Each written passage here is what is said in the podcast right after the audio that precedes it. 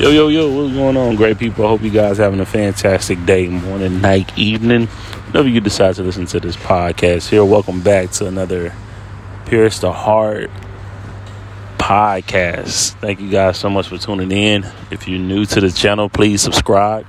If you've been listening to this channel for a while, thank you very much for listening. I appreciate it. Um, so this episode here, I've been gone for a while. It's been like a month now since I recorded my last episode. Reason being, you know, had some uh, roller coasters to come up, and stay tuned. I'll tell you everything that happened. Uh, so yesterday, um, I was at work.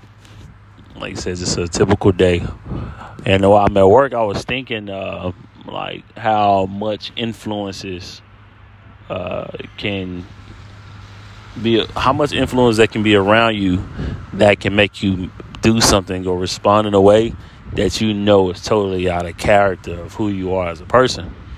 And the simple form of that, or just the the is the whole uh, what's the it's the quote uh, birds of a feather they flock together. Now I've been I heard this quote for all my life really. Like I've heard it, said it a couple times. It's one of my wife's favorite quote. But when I was thinking about the quote yesterday, I was thinking about how in order for the birds to flock in one direction, they all have to have the same mindset to kind of understand that this is the direction that they choose to go in. They're going to go in that direction together. So that statement is more of an influence of saying, yeah, all these birds are moving in one direction, all these people moving in one direction with the same mindset to say that this is the direction that they all decided to choose to go to. Or so with that, I was like, man, that's crazy. Uh, so in order for a person to not be a part of that flock or be a part of the group of people who are moving in a certain direction, he or she has to then change her circle. So, but even with changing your circle, I'm understanding now that there are different level of influences. What I mean by different level, uh, you have a visual influence, you have a verbal influence, you have a ear influence, and um, I already said visual. So you got your visual, you got your visual, you have your ear, and you have your mouth influence. So the visual influence is the things that you see on a consistent basis that um, can then change your perception of how you see things or be put in situations to then do things that you've never done before, right? So let's take uh, the visual concept of, say, for instance, I'm to definitely put my business out there. There was videos back in, there was videos growing up where at a certain time they came on, BET to be exact. But uh, at a certain point in time, you couldn't watch, or they assumed that children were asleep due to uh, the time it was, and with that time frame that it was that uh, that was coming, they they assumed that the kids were asleep. Well, I was a kid that was not asleep at this time because I knew that this was a conversation that was going to be happening at the school of, hey man, did you watch BET Uncut? Now, mind you, these videos and these images that was seeing at an early age, right? I haven't seen BET, BET Uncut in years, but the visual concept of what BET Uncut was all about is now to a point to where it's increased. How has it increased? What was seen at 12 o'clock at night is now being seen throughout every TV show. And what I mean by that is just a high level of sexual activity, right? no, they wasn't having sex, right? But they was enticing uh, sexual things, like, you know what I mean? Dancing in the video all seductively. Now, they have it where you have a ton of TV shows that are now um, advertising sex and advertising images to then make people think and wonder and all the above with sex appeal and all the other stuff that I can get into. But the visual influence came from years ago, right? But then it's the moment that I break away of saying, "Hey, I'm done with BET Uncut," or like I said, it's been years since I've seen it, but yet still the influence that it left on me to now seeing it around me now, right? Now it's being increased, and now that influence is slowly to start creeping it back around to then have me go back to those old thoughts I used to have before. Let's talk about the ear influence.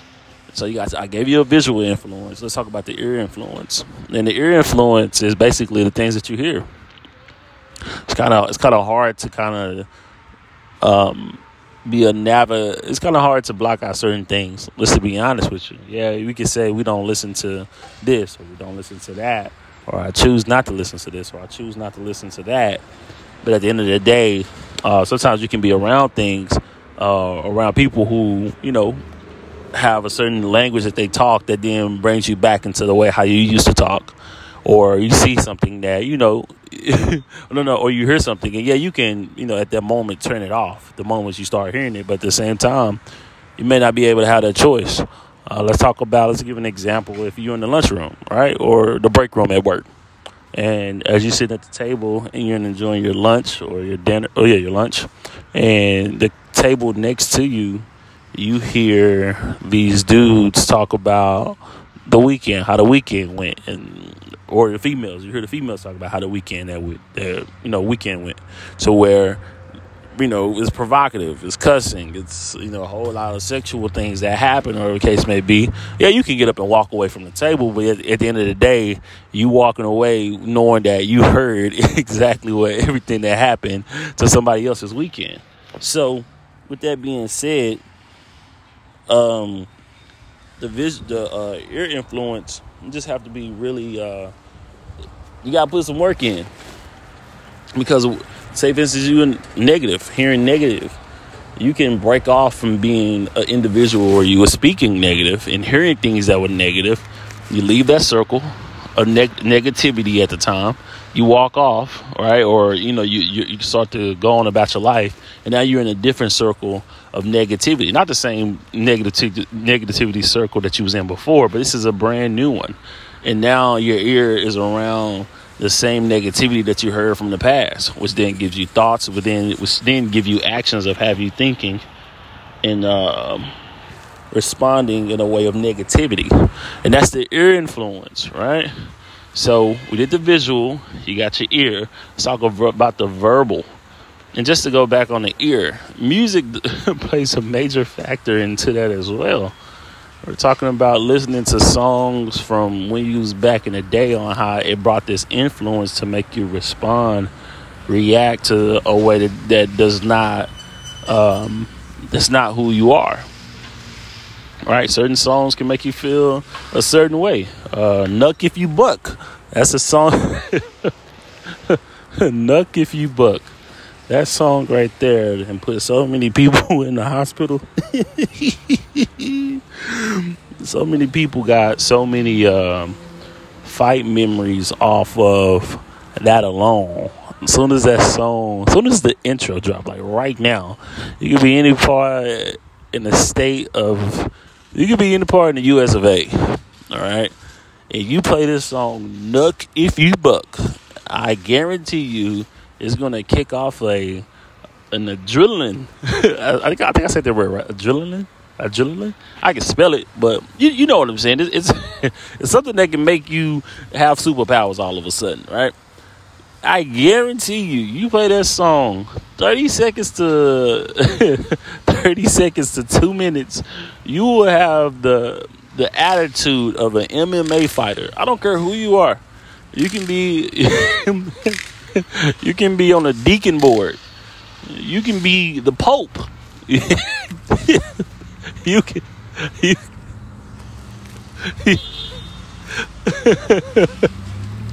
you can be a nun. you